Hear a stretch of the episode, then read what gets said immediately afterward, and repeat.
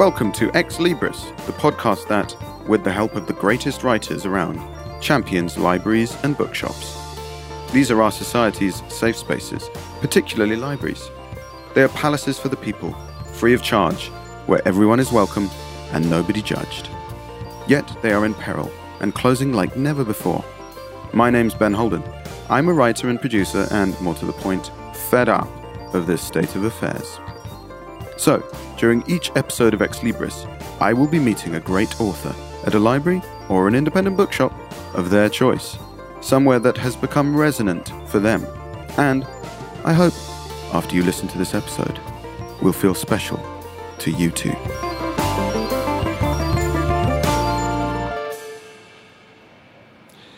Here we are, appropriately enough, on Library Street. The sun's shining on us today. We're about to meet up with one of the most formidable storytellers of our age.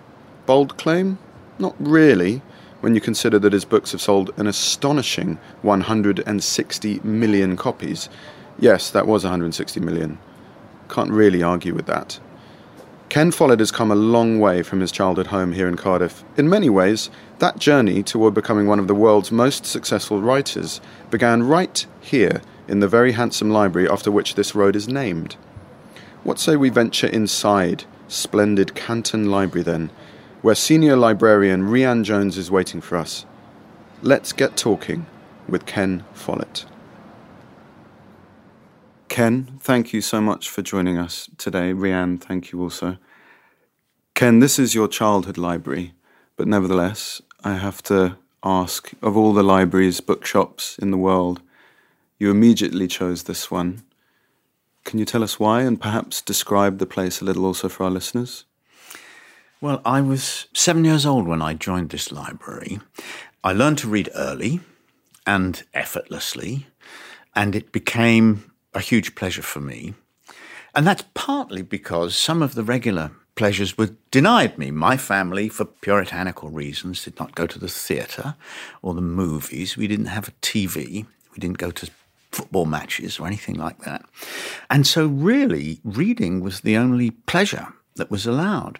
And I read a lot and quickly, and books were expensive. My family wasn't particularly poor, but a book was either two and six or five shillings, and young families in the 50s in Britain did not have very much disposable income. So I would get books for my birthday and books for Christmas, and that was the only time people gave me books. And then I discovered this place mm. free books, unlimited free books forever. It was like Christmas every day. The first big thrill of my life was joining this library. and I'm interested to know, in your very religious home and upbringing, why you had carte blanche to read whatever you liked, even though it was very confined in terms of the music you were listening to. I know you read the Bible or were made to read the Bible, no bad thing, as you've pointed out to get to know it, but you could read whatever you liked. There was no restrictions there for you. It's very strange. I mean, it probably didn't matter in the children's library. There was nothing in the children's sure. library. Uh, sadly, nothing to deprave and corrupt me in the children's library. But I got to the age of 12 by which time we'd moved to London. It was a different public library, and I started to read James Bond. And, and looking back, I cannot understand why they permitted that. It may have been that they thought that anything in print was okay. I don't hmm. know, and my parents are dead now, and I can't ask them. But even then, and you know, when I was borrowing James Bond, when I was 12, I was allowed into the adult library in London, suburb of London called Kenton. And theoretically, they were supposed to check what I was borrowing because I was a kid using the adult library, but they never did. So I read James Bond and somehow nobody minded. Mm. And boy, did I like James Bond. Rhiann, could you talk to the history of this place? It's a very, very beautiful building. It is an absolutely beautiful, stunning building, and uh, the philanthropist Andrew Carnegie donated money. I think it was quite a lot of money. It was about five thousand pounds at the time, and this was built on an old market, and we got Market Street near Canton Chapter Arts Theatre. And we're um, on Library Street, of course. We're on Library Street, which is great. Yes, it's just such a stunning library. There's two Carnegie libraries. They were both opened on the same day. So they opened the Cathays Library and then they came down by trams to open this one up. And like you say, it's a free library. And Carnegie was inspired because he had the barrier of not being able to afford membership. And when he got wealthy, he promised that he would give the children, you know, boys and girls, the ability to enter the world of books, you know, which is uh, his yes. key thing. For any listeners who don't know much about Andrew Carnegie, he built nearly 3,000 libraries. This is one of 3,000 that he built. There are 660 in the UK, 24 in Wales, and they extend otherwise to Fiji, Malaysia, South Africa. But he notably gave away 90% of his wealth. He was quite a ruthless man. He was a bit of a robber baron, ruthless in his business practices, but equally ruthless in terms of his philanthropy. And he's still regarded as the greatest philanthropist ever. And he said, as you pointed out, Rhiann, that it, it, stems from his childhood. He said, if ever wealth came to me, it should be used to establish free libraries that other poor boys might receive opportunities similar to those for which we were indebted to that noble man, who was a guy called Colonel Anderson, who opened his home up every weekend. And Carnegie was amongst the boys and girls who would go and choose a book from the 400 books. And he said he had an intense longing for a new book. Each weekend would bring one of these books, and he reveled in those treasures. And Ken, now you've said, again, as you just explained, that you didn't have many books of your own.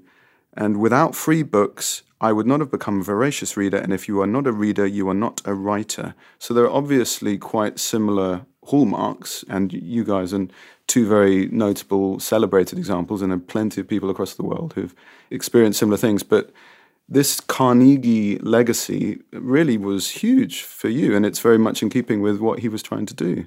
Yes, absolutely. I was in Reims in France a few weeks ago, and I saw this very beautiful library, and I said, I bet that's a Carnegie library. The, Ra- the library in Reims is an Art Deco building. This is a Victorian building that we're in now.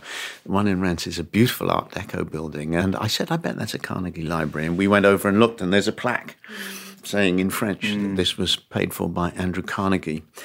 When you first sit down to write a novel or a short story as an adult, out of school and everything, I found that I already knew 90% of what I needed to know about writing a novel. And it's because I had read so many from such a young age. And all the writers I know are the same. They all were voracious readers from a young age. And that's how you learn what a sentence is, what a paragraph is, or a chapter, and you learn about describing things, landscapes and people and buildings. You learn about cliffhangers, surprises in stories, as you're writing as a novelist, you just remember things that delighted you in novels that you've read, and you realize, yes, I must do that. I must do surprises. I must mm. do cliffhangers. I must do suspense. I must describe things in a way that not only tells you what they look like, but what they feel like, what the atmosphere is like. All that you get because you read novels. And books costing what they did in the 1950s and you know the income of an ordinary family being what it was i would not have read all these books if i hadn't joined this library mm. And it is a very welcoming sanctuary as well. When you walk into this place, it's very light, as you pointed out, Ken. It is now. It was a bit more forbidding in the 1950s. it's a, you know, it's a Victorian building, and it wasn't particularly light. And there were notices up saying silence. And, oh, really? oh, yes. Oh, no squawking was, back then. It was, yeah. No. Oh, no, no. I don't think they encouraged toddlers to join in those days. Uh, I think I was pretty young joining at the age of seven. Mm. The whole campaign that the nation has had to encourage children to read at younger and younger ages and so on, and uh, all of that was unknown. In fact, my love of books was considered a possible health hazard. You know, doctors would say to me, Do you go out and play as well as reading all these books? and of course I did. but um, the ethos that we have now, that children must be introduced to books and pictures and words and so on as early as possible, I don't think that existed in the. 50s now. Huh. Although it may have been a bit gloomier then, I know that Carnegie, on the very first library that he opened in Dunfermline, there's a sign saying, Let there be light. above the door. And that one opened in 1883, and he wanted these places to engender enlightenment. And they were generally constructed with high windows, vaulted ceilings, ornate designs. The architectural style, as you point out, varies to the area, which again, it's in keeping with the community, which is fantastic as well. They often have lights outside them as well. But when I was arriving here earlier, having not been here before, I thought it was a church at first because I was looking out the window and it looks like a very beautiful neo Gothic church. And in some ways, it of course is, but it leads us into your newest work, which is about Notre Dame. This is a concise, very elegant, and I have to say, sort of thrilling journey that you paint. We go inside Notre Dame. It was inspired by events earlier this year for obvious reasons, but perhaps you would kindly read a short passage, Ken, and then we can talk a bit more about it if that's okay. Of course. The Cathedral of Notre Dame was too small in 1163. The population of Paris was growing. On the right bank of the river, commerce was surging to levels unknown in the rest of medieval Europe. And on the left bank, the university was attracting students from many countries. Between the two, on an island in the river, stood the cathedral, and Bishop Maurice de Sully felt it should be bigger. And there was something else. The existing building was in the round arched style we call Romanesque, but there was an exciting new architectural movement that used pointed arches, letting more light into the building, a look now called Gothic. This style had been pioneered only six miles from Notre Dame at the Abbey Church of Saint Denis, burial place of the French kings, which had brilliantly combined several technical and visual innovations as well as the pointed arch, it featured piers of clustered shafts, sprouting ribs up into a high vault that was lighter in weight, a semicircular walkway at the east end to keep pilgrims moving past the relics of Saint Denis, and outside, graceful flying buttresses that facilitated larger windows and made the massive church look as if it were about to take flight. Sully must have seen the new church of Saint Denis and become enamoured of it. No doubt it made Notre Dame look old fashioned. Perhaps he was even a little jealous of Abbot Suger at Saint Denis, who had encouraged two successive master masons to experiment boldly with triumphantly successful results. So, Sully ordered his cathedral to be knocked down and replaced by a Gothic church. Thank you. And I have to say, what is so great about this pithy new book? All of his proceeds go to the charity La Fondation du Patron Patrimoine. Is that you write in this precise, concise way about Notre Dame's construction, legacy, but it has the same, understandably being written by you with your voice, but it has the same narrative drive, plotting, eye for detail that you deploy in your novels, especially, of course, The Pillars of the Earth. We can talk a little bit more about that in a moment, but I'm curious how you heard about the fire. I know how you heard from the book, but perhaps you'd explain to the listeners the very dramatic days that followed. April the 15th, I was at home in the kitchen with Barbara, my wife, and we had just finished supper. And the phone rang, and it was an old friend. In fact, it was Yvette Cooper, Member of mm. Parliament, who is an old friend and also a great political ally of Barbara's. And she said, I'm in Paris, turn on your TV. And of course we did. You know what we saw. We yes. saw the great Cathedral of Notre Dame de Paris in flames. Terrific, sort of shocking moment. I mean, she said it's on fire, but of course that could mean anything. And when we actually saw those flames, it was just terrible. I spent the evening in front of the TV watching what was happening, but I was also following on social media and I realized that the journalists covering this for television and radio didn't know what was burning. In fact, one of them asked the question it's a stone building. How can it be on fire? And I knew the answer. Yes. Because while researching the pillars of the earth, I'd gone up into the roofs of cathedrals. In fact, in the Pillars of the Earth, the old cathedral burns. Mm. And so I had invented a fictional fire in a cathedral in the Pillars of the Earth. And so I knew how it could happen. And so I tweeted very simply what was happening, that the roof timbers were on fire. You've probably been up in the loft of your own house and seen that the roof is made of wood. There are horizontal rafters and angled roof beams. It was clear to me that that was what was burning in So Notre Dame. You knew pretty much immediately what would be occurring in there because of your Yes. research, and you'd effectively already written it in a fictional sense. Yes, that's exactly right. And then, of course, once those massive timbers have burned and started to weaken, then the actual roof begins to collapse. And that, in the case of Notre Dame, it's made of lead tiles. And so all of that debris then collapses, falls through the ceiling, the curved vaulted ceiling of the cathedral. When you're standing in the nave and you look up, you see those ribs and the triangles in between the ribs. Yeah.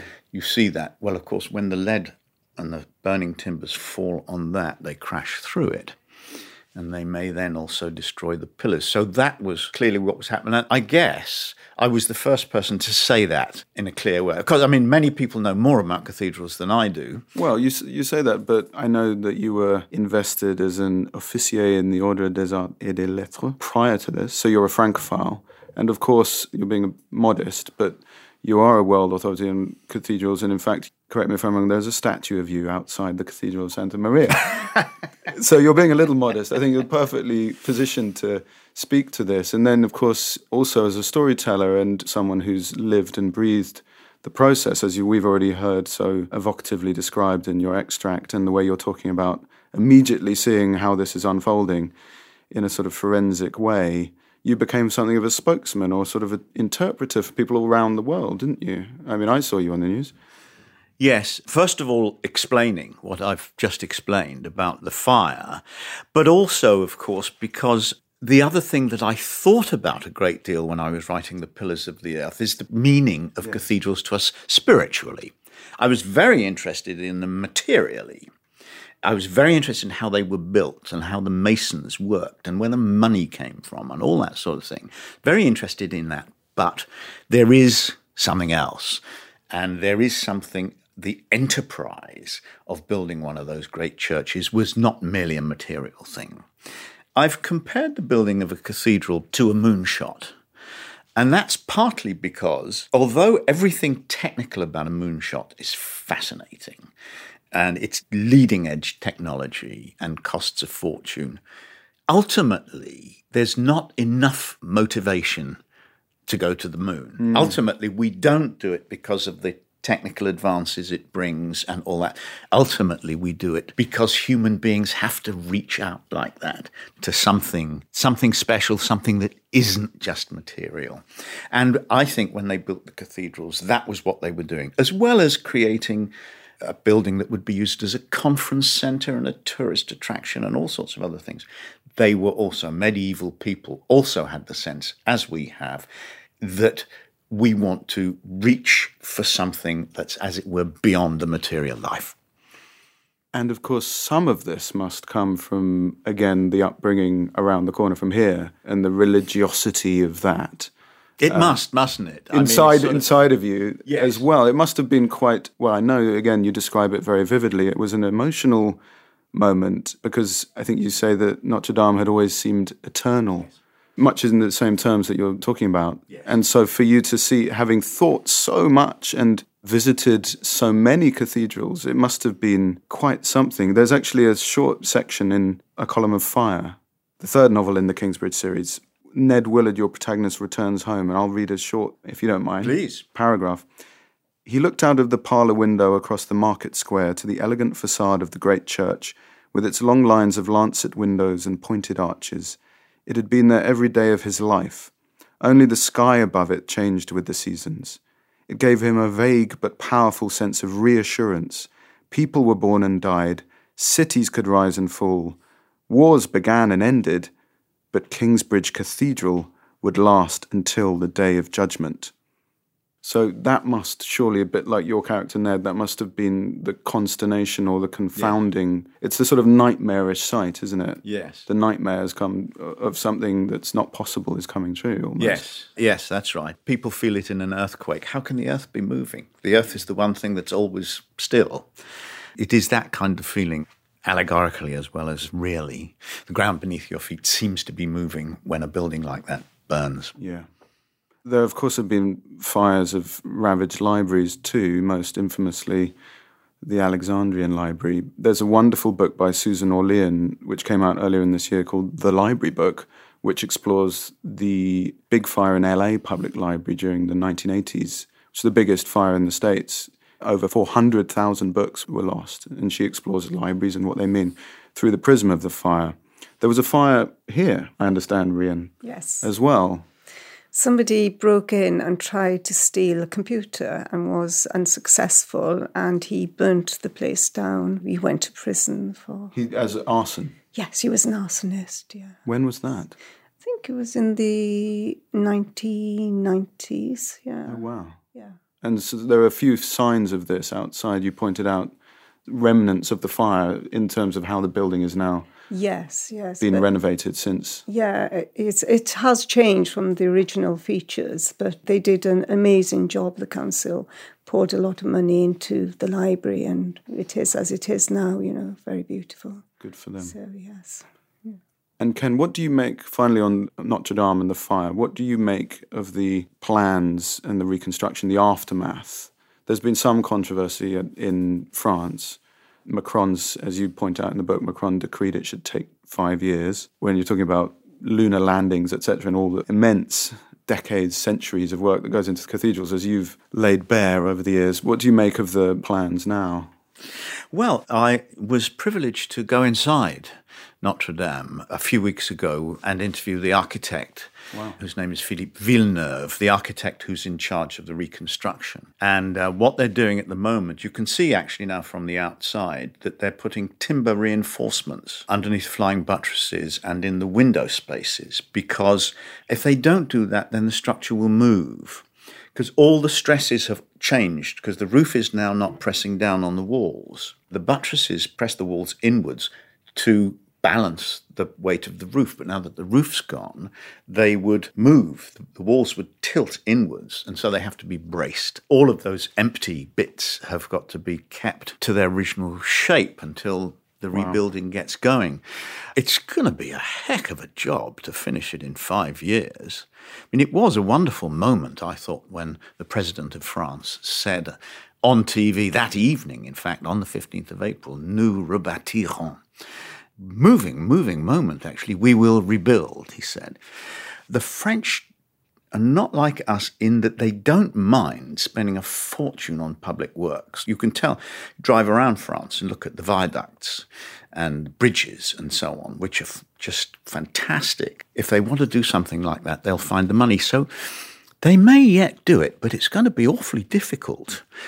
They will restore it almost 100% to what it was.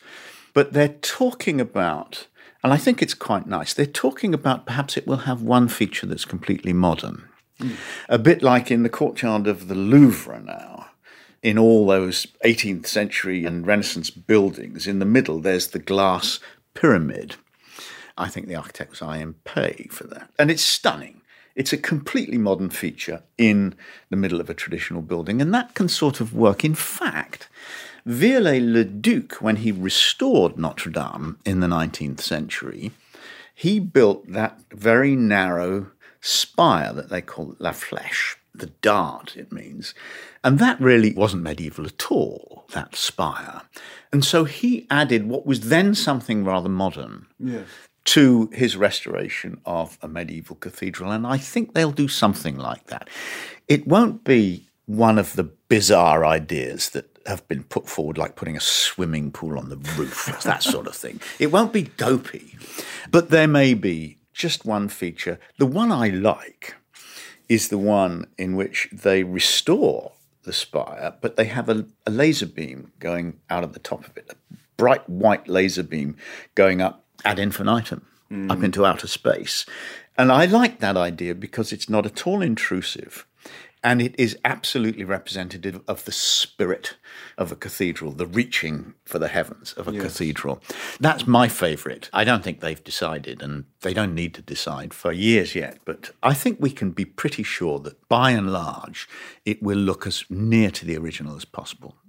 And all proceeds from the book go towards that endeavor or Well, in fact, that was the original idea. This book was my French publisher's idea, and she said, "We will give out all our profits from the book to the rebuilding fund." And I said, "And I'll do the same with my royalties." By the time I had finished the book, the building fund already had a billion euros. Yes. And so she said, well, let's give the money to the Fondation de Patrimoine, which looks after all the ancient buildings in France. I see. And so that's what we're doing now. And in fact, I'm going to hand over a check for 100,000 euros Wow. in about a month's time. Yeah. Wow. And that's, that'll, be, that'll just be the beginning. There'll be lots more.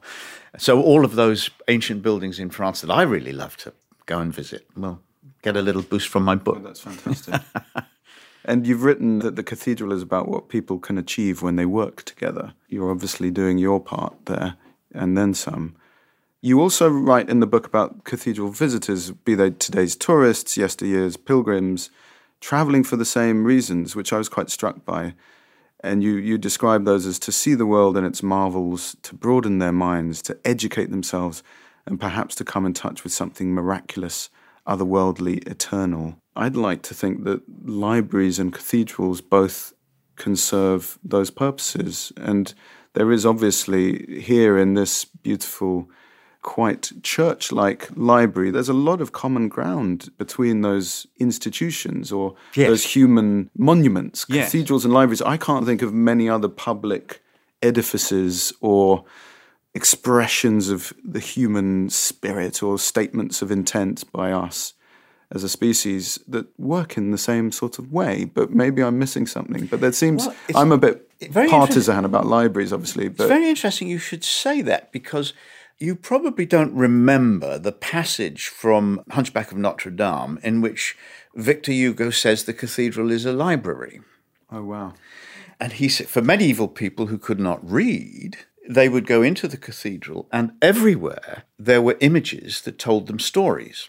I mean, they're obviously abbreviated stories, but a cathedral is full of statues and sometimes paintings and sometimes decorated fabrics that show you the characters in the Bible Adam and Eve, and the serpent, and Noah, and all the prophets, and then the New Testament characters, Jesus and the disciples, and then the saints.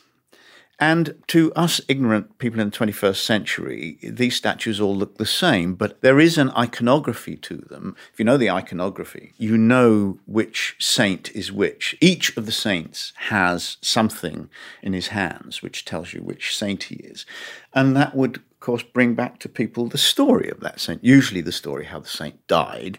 Often, I think it's, I forget these things now. I think Saint Stephen is the one who's got an arrow sticking in him. St. Jerome always has a book. St. Peter has the keys, and so on. So the inside of a cathedral wasn't merely decorative. All of those symbols would bring to medieval people's minds the Bible stories that they had heard. Hmm. because both spaces are really about the exchange of ideas or stories down the ages, our much. shared histories, and being able to access them in a spiritual or a mindful place or space, interior or exterior. It was like Stephen Hawking's book, A Brief History of Time. That tells you how the universe began, how it developed, how we came into it, and how it's going to end. and of course, the Bible story, as depicted in images in a great church, tells you the earlier version of how the universe began, how we came to be in it, and how it's going to end. There we go. If I may, I might read it one further short segment of your work. This is another little passage I was struck by in the context of this conversation we're having. This is from The Pillars of the Earth. And you frame there the, one of the protagonists, Tom's passion for cathedrals, very beautifully. This is what you wrote The walls of a cathedral had to be not just good, but perfect. This was because the cathedral was for God and also because the building was so big that the slightest lean in the walls, the merest variation from the absolutely true and level, could weaken the structure fatally.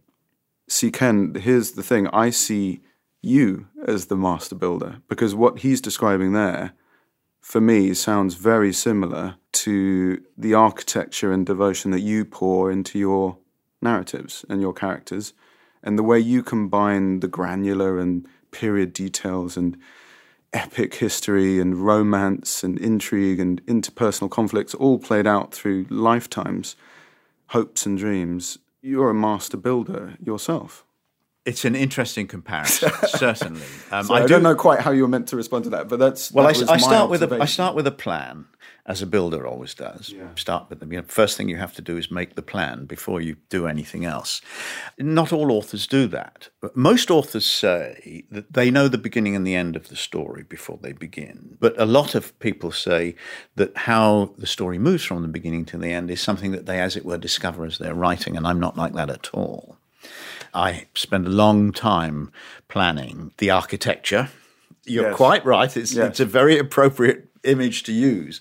Because everything has to be in its perfect position, otherwise the whole yes. will fall apart. Or yes, there's a logic to a good story that is very similar to the principles of construction in a building. You know, the walls have to be straight, otherwise they will fall down, and the story has to be logical. Otherwise, people will readers will say, "Wait a minute, that couldn't have happened," and then you've hmm. lost them. And works of art aren't perfect, especially mine, but you strive for perfection because you don't want to lose that reader. You don't want that reader to be popped out of the story by saying, wait a minute, I know something about the 16th century and that couldn't possibly have happened. Yes, because that reader would be as ruthless as in terms of consuming the literature as you were here as a kid, or you know, if you weren't into the book, then you're going to quickly, yes, not discard it, but lose interest, etc. And it's still those antennae that probably were as you're writing these and thinking of that reader, not your, obviously not your childhood self, but I know that when you accepted your CBE, you said the honor was about doing something that you love, making books and stories as entertaining and accessible as possible. Reading is a hugely important part of my life, and I'm glad to have helped others to enjoy it too. And that again speaks to what your motivation is and where you're aiming for, because it's not easier said than done. And you've sold over 165 million copies of your of your novels, so you're a real master at, at it. It's a real skill. Yes, and it takes a lot of different things. You have to get a lot of different things right in order to make sure that you get that reader's attention and keep hold of it for a long time. You know, I admire the writers of television drama because it's so easy to turn the TV off or switch to another channel. If you get bored for 10 seconds, mm. you're tempted to change the channel. Now, we've got a little bit more leeway in literature because holding a book in your hand or on your iPad is a bit more of a commitment than turning the telly on and off. But still, you don't want somebody to be reading the book because they think they ought to or because they've started it and now they jolly well ought to finish it. You want them to be reading the book because they can't stop. Yes. They don't want to return to normal life. They don't want to turn the light out and go to sleep. And they don't want the plane to land or the train to arrive in the station. That's what you're looking for. And the emails from readers that I prize the most are the ones that say, I gave up on reading. I hadn't read for 10 years, but then somebody gave me The Pillars of the Earth, and it's got me back to reading again, and now I read all the time again. Wow. I mean, that's enormously pleasing to me. Yes. And I do think there are rather too many books in the bookshops and I guess in the libraries that don't enchant people in that way if you read half a dozen books that don't work for you, you begin to think about all of the other ways in which you can spend your evening. You can stream wonderful television drama, you can go to the pub, you can play computer games, you can surf the net. There are so many rivals to literature for the attention of the person at leisure at home. Although, if you were a fan of yours, you could, of course, play Pillars of the Earth computer game, board game, watch the show, the TV, very good TV series of, of it. Uh, the funny thing about Pillars of the Earth is that you'd already achieved huge success when you came to write it, and it was obviously, understandably, seen as a departure and something of a gamble by the team around you when you said, okay, my next book will be about the building of a cathedral in the Middle Ages. It's going to be 375,000 words or 1,000 pages. Not obviously commercial material on paper, and yet you've said it's probably your best book. It's certainly your most successful.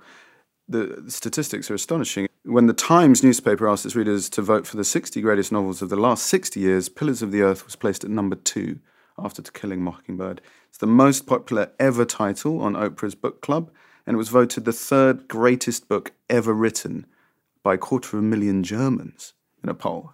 This is astonishing. And yet, when you sat down to write it, it was obviously something you really felt very passionately about. It was a bit of a gamble. And again, in terms of the process of you as an author, do you think that perhaps that moment in your life and your career, you'd already achieved huge success, but you'd honed your craft. But the fact that you were then to harness it with something that was perhaps more personal, but also out on a limb, do you think that led to it becoming, as you've described it, your best, perhaps your best book? I think you're probably right. Yes. I think because it was so difficult, it drew out of me stuff that I, I didn't know that I could do. I made the decision that it had to be a long book simply because of the theme. The theme is the building of a cathedral, and everybody knows that that takes a long time, many years, sometimes decades. So, having made that decision, I then had to work my imagination extraordinarily hard. One of the things I did, I made a list of all the things that had ever gone wrong in the building of medieval cathedrals. And then I made them all happen to Kingsbridge Cathedral that was part of my technique. Uh, but of course, you have in the Pillars of the Earth a group of people who go through a, a series of dramas. And the easy way to do that is when you want to bring in and start a new drama, you bring in some more characters. And that's not the best way to do it because the reader is interested in the people she or he met in the first 50 or 100 pages mm. and really doesn't want, on page 250, really doesn't want to be introduced to two or three completely new people. So the challenge is to think of more things that can happen and more ways in which dramas can happen to the same group of people. That was very hard. And the only time in my life that I've felt what might be called imagination fatigue was when I finished The Pillars of the Earth. I sort of thought, my goodness, I don't know if I'm ever going to be able to write anything again. Right. You really felt that? I really felt my imagination had done its its life's work and it was finished now. Wasn't true, happily. so I think the challenge and the difficulty of writing the book actually made me a better writer. Hmm. I understand that you are working on a prequel. You, of course, wrote two follow up novels or subsequent novels in the series World Without End, A Column of Fire. Do you feel the same risk or obligation or pressure? You have so many readers out there, legions of fans for these books and your others, but these in particular. Do you feel pressure still going back in taking it on again to live up to that imagination fatigue and everything you poured into Pillars. I always feel that. Did it get easier after World Without End, which was that must have felt like quite a big ask, or not ask, but quite a big assignment after the wild success of Pillars of the Earth, or not? Well, see, there's a logical answer and an emotional answer. And the logical answer is, of course, I know that after doing this for 40 years, I'm better than I was 40 years ago. And I've learned skills. I've learned a lot. It's practically the whole of my life. I've learned a lot about literature. And the emotional answer to your question is no, I do not feel confident that the book I've just finished, which is the one you mentioned, the prequel to The Pillars of the Earth, I don't feel confident that that's going to be a huge success. And I won't until the paying customers have started to send me messages saying, I just read your new book and I think it's great. And they might not do that. You know, it's it's, it's, that's when you know that you've done. That's when I know I've done a yeah. good job. When I get messages from readers before my books are published, they're read by quite a lot of people: my editors, my historical advisors, my friends and family. I get a lot of advice, but the paying customers are a new category, and they are the ones I'm trying to please. Mm. I don't believe it until I actually see the evidence, and that's not rational. And I do, on a rational level, have confidence in myself, but at an emotional level, I don't. But they also, in the Kingsbridge series, they leap forward or perhaps backwards now, but centuries. They're not segueing straight No. into, which I suppose mitigates some of that and also allows obviously a fresh period for you to get into. So there's lots of reasons for it, but perhaps that also allows for more leeway and it makes sense on many levels, but perhaps wouldn't be the obvious thing again on the back of Pillars of the Earth to jump forward as you have a, a column of fire as well. But perhaps that allows for space for each of them to stand alone as well. Well, when I thought about writing World Without End, I began to think about that because when I would give talks in libraries and bookshops, and always, you know, at the end, I would leave a long time for questions because that's what they like. What the people in the audience like best of all. And sooner or later, somebody would stand up and say, I like your books very much. And the one I like best is The Pillars of the Earth. And then the others would applaud. Hmm. Now, that's a message. You know? Yes. As an author who's committed to enchanting people, that is a message. And so I began to think about it. Now, I couldn't write a sequel to The Pillars of the Earth that involved the same characters because that book tells you the story of the entire life of most of the characters. Some of them are dead by the end, and those who aren't are, are pretty old. So there wasn't another book to be written. And also, the building of that church was the most important thing that ever happened to them. So anything else in their lives would be a damp squib by comparison. So the normal type of sequel wasn't possible. And so that's why I decided to write about the same town 200 years in the future. And what's happened now is that Kingsbridge has sort of become the place where I tell the story of what was happening to England. And it is England in those, it wasn't Britain in those days. And so what happens to the country, uh, I read, I get interested in a historical period, some great historical drama like the, like the Spanish Armada, the Reformation. And I think I could make a story out of this. And then I think now, if I set it in Kingsbridge, we'll have the drama. It may be a global historical drama, but the story is about how it affected half a dozen people. And those half a dozen people might as well be in Kingsbridge as anywhere else. And that gives me a town that I've already created and a cathedral at its centre, which readers are familiar with, and a past. The town has a past that many readers will remember. So that's how the whole business of writing again and again about Kingsbridge came up. It's actually, I'm writing about different things each time. World Without End is about the Black Death. And the book I've just finished is about the end of the Dark Ages and the beginning of the Middle Ages. So it's about um, the Anglo Saxons and the Vikings and the Normans. But it takes place in Kingsbridge. And it's just become a very, what seems to me to be quite an effective way to tell the story of England by telling the story of Kingsbridge.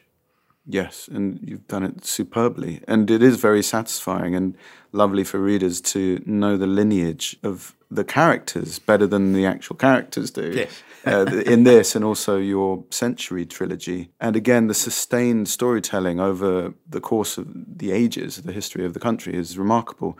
I'm curious, though, whether you yourself are someone who has looked into ancestral links and has a similar sort of interest in lineage, etc., on a, on more personal levels. Is this something that's because there's a obviously it's very popular pastime for people in libraries or such oracles for local communities to discover these hidden secret histories, etc. But is this something of any interest to you? I'm not, as it were, obsessed with it. My wife Barbara quite likes looking into our ancestry. She discovered actually that my grandfather's grandfather, here in Cardiff actually, signed his marriage certificate with a cross. So my grandfather's grandfather was illiterate. That was quite interesting. I mean, that is uh, one, two, three, four generations ago. My ancestor couldn't read.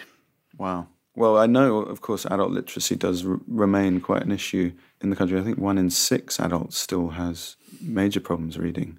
It's quite shocking. It's not immediately obvious to you because most people can write their name and can recognize some words. Where you really find out about adult illiteracy is when adults fail at easy literacy tasks like keeping a diary, like making an appointments diary, or making a list. Things that involve very elementary literacy skills, but they are literacy. Looking at a map, hmm. you know, that sort of thing. That's when you find out that people have this inability. And of course, it holds people back dreadfully. And a lot of the people who can't read and write very well are actually very intelligent people. That's another reason why you sometimes don't know that they're illiterate.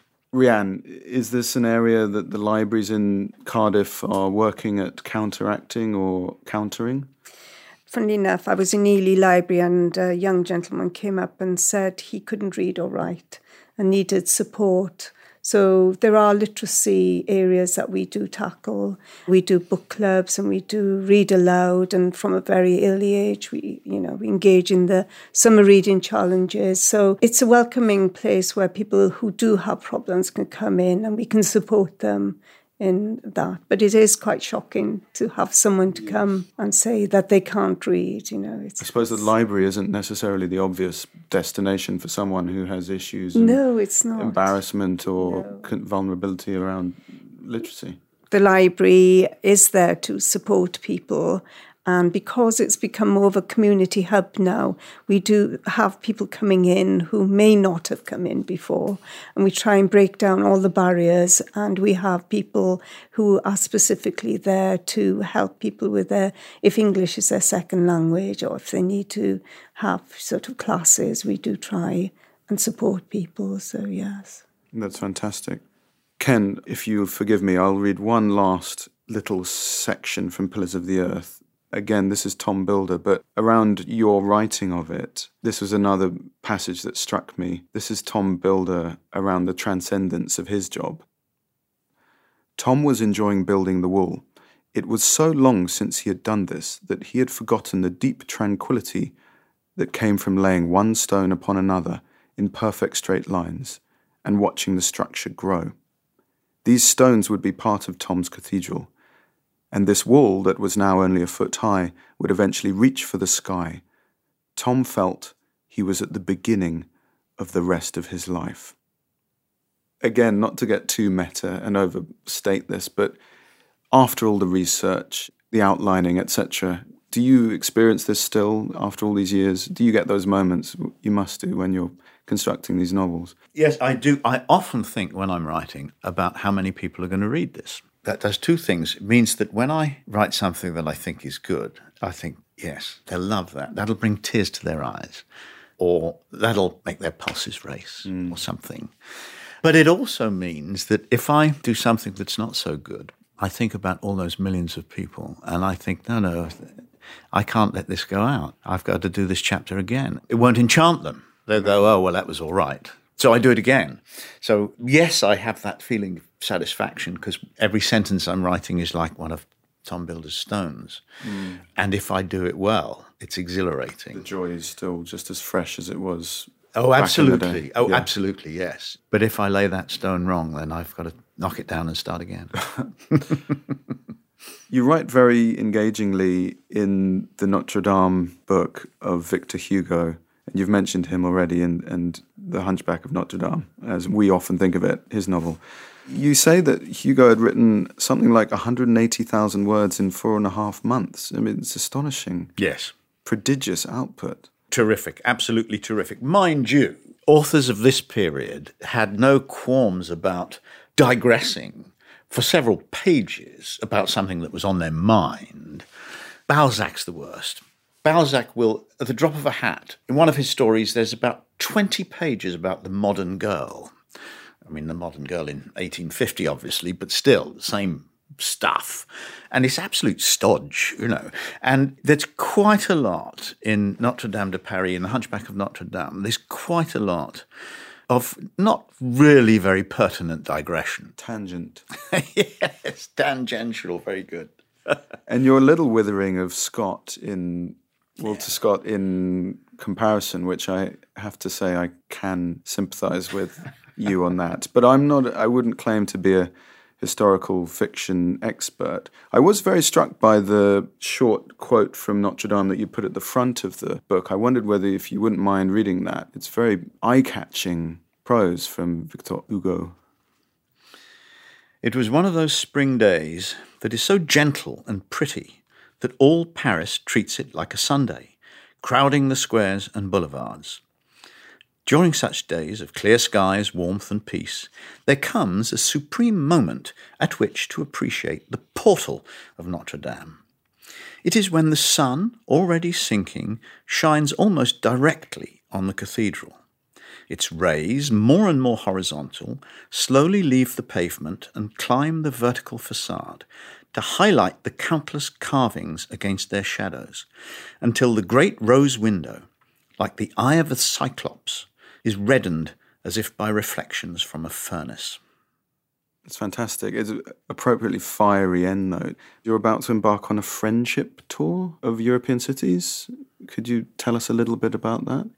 Well, there are four of us, and we all have millions of readers in Europe who read us in their own languages. And the four authors are me and Lee Child, Jojo Moyes, and Kate Mosse. And we all feel embarrassed, mortified that the message our country is sending to Europe is we don't want to be part of you anymore. We do. We love having all those readers in different languages, and of course, many who read us in English, you know, which is not their native language. And we just hate the idea that they might be feeling spurned by us They've supported us, they've bought our books, they've written us fan letters. And so we want to make a gesture that says, we really cherish you. So the four of us are going on a short book tour. We're going to uh, Milan, Madrid, Berlin, and Paris wow. in November. And we're just going to appear in theatres and talk about our work and answer questions as we always do, and also involve authors from the countries that we're visiting in the evening, just to tell those people that there may be maybe a lot of people in our country who don't want to be part of Europe, but but we do. Yeah, good for you. That's fantastic. And speaking of politics or the slightly political, and you are a political animal, what have you made of the ongoing recent closures of libraries? It's terribly terribly short sighted, isn't it? The most valuable thing a country can have is an educated workforce. And this is what libraries are about. Even if you only come here to borrow books for pleasure, you're still improving your literacy skills. You may not think you're doing it because you're just having a good time, but you are improving your literacy skills. And it's not just about books anymore in libraries, as Rhiann should be telling us this, not me, but there are many people in our country who don't have access to a computer at home. Suppose they're looking for work. You've always got to apply on a website. You've always got to go to a website to get the details. And it's really become a little bit difficult to function in our country if you don't have access to the internet.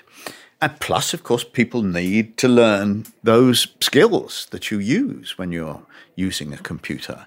We don't have to invent something. We don't have to say, oh, we'll do some research and have a program for educating. No, we've got it. We've got this fantastic network of libraries and dedicated people who run them who are idealistic about the whole idea of a nation that is literate and educated and computer literate and all of that. This is here already. And it seems to me kind of insane that we're sort of inch by inch, bit by bit closing it down. Yes. And Rhiann, this is a hub, as are other libraries in Cardiff. Indeed, we can hear the Goldie sing along monthly group trooping in right now. And when we arrived as well, there were people who were doing a workshop on jobs or employment, and the computers were all being used. But you still have a good number of books, which is so important. Yeah. But as I understand it, most of the libraries in the area are now hubs. Is that correct? Um, there is one Carnegie library in Cathays, which is sort of a historic centre as well as a library. So they don't have anything like the dementia clubs or the Goldies, or so that's one place we have that's completely a library. But yes, the hubs are are always looking to break down barriers of loneliness. It's a place, a welcoming place. We have knitting groups, you know, we have book clubs as well and read uh, loud groups. So yes, it's become more of a community hall type place, but buzzing. But at the core of it is the library service, and that's the main aspect of this library at least. And it's great also walking in at the building, which is from 19, it's 1910.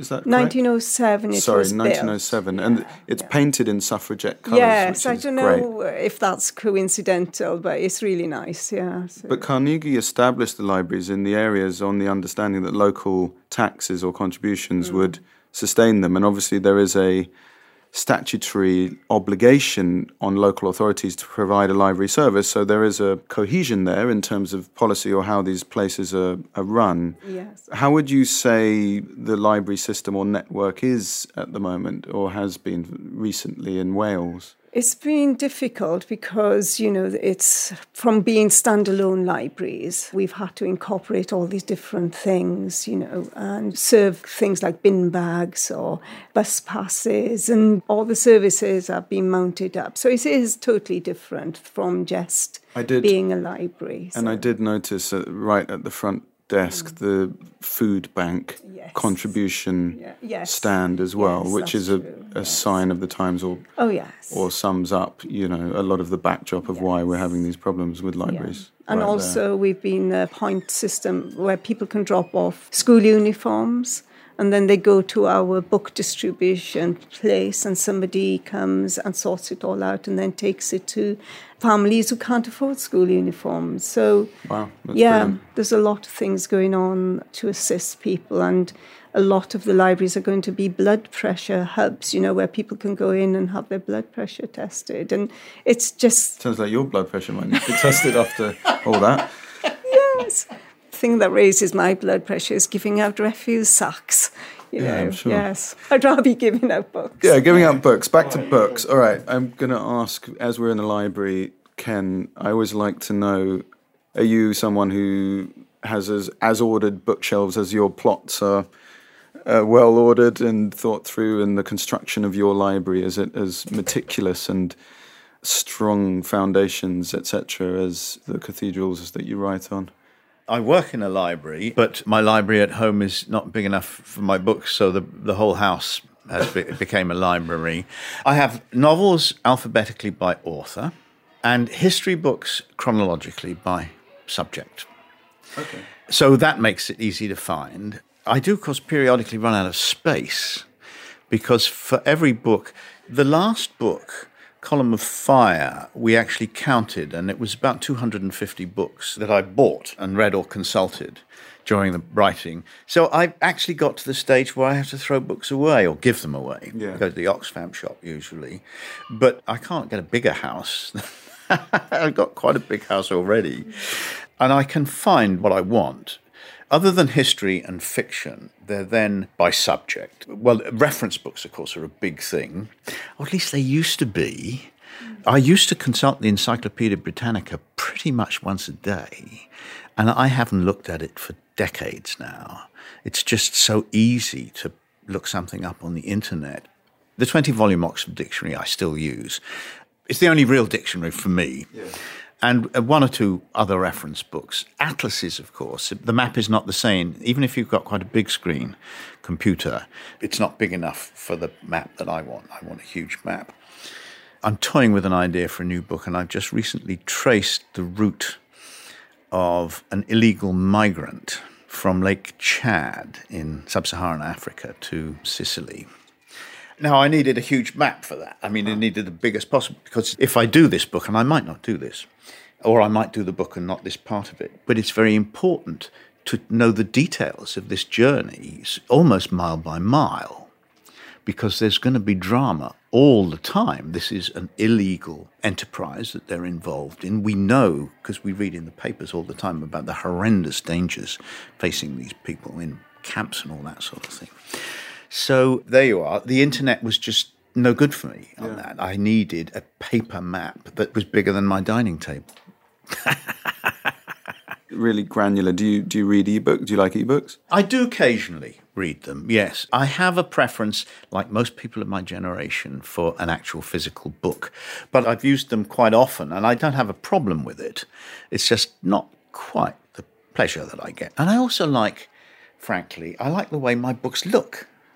Yeah. You know, it's They you look, pretty great on the stand outside here in the library. Oh yeah, at home or in a bookshop or in a library, I like to look at that great big bookcase and think of all the pleasure and information and enlightenment there is on those shelves. And it's all for me. I can have it all. You know, I can borrow the books, or I can buy them from the bookshop, or I can take my own books off the shelf. What a great world we live in. And of course, I'm conscious of this because of writing about the Middle Ages so much. When a book was a rare thing, in the Pillars of the Earth, the library at Kingsbridge Monastery has 12 books, yes. and they're very proud of them. You know, so now contrast that with what we have. And if we're in a public library, it's free. And if we're in a bookshop, it's not that expensive. The book is about a tenner it makes you feel privileged to live in the century that we live in. Well, on that note, I would like to ask if you wouldn't mind, Ken, and with Rhiann, to browse the shelves of your old childhood library. you might still be on the system, you never know, and see if there isn't something that you'd like to borrow or take away. That'll be fun. Whatever you like, an old favourite or uh, something new. This is the serendipity of these places. Yeah you might have to brave the sing along crowd out there. But I think we've actually got a school in as well. All the better. So, All the better, yeah. A, perfect. A local perfect school. soundtrack yeah. for, yeah. for your browsing. Thank you, thank you both very, very much, though. Pleasure. Enjoyed it.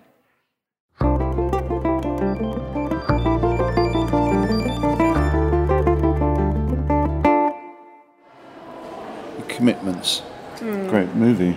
Fabulous movie. Great movie. Then, Great novel, great movie. Alan Parker. And I haven't read this. I haven't read that actually. Smile. Is that his most recent? Would you like to take it? Yes, I think it is. 2017. Yeah, 2017. Yes, I think I could read this on the train going home. Yeah. Good first sentence. I stayed up at the bar a few times, but I didn't want the barman thinking that I needed someone to talk to. That's right. Good that first sentence. Because he obviously does need someone yes. to talk to. I quite like sentences that mean the opposite of what yeah. they say. Yeah, yeah. Perfect. So, do we need to go check out I shall check oh, Smile out. by Roddy Doyle? Yeah. Wonderful. Great. Yes, I should think this will take me all the way to Paddington. Perfect. Thank you for listening to this, the first ever Ex Libris. Let this be the start of a beautiful friendship.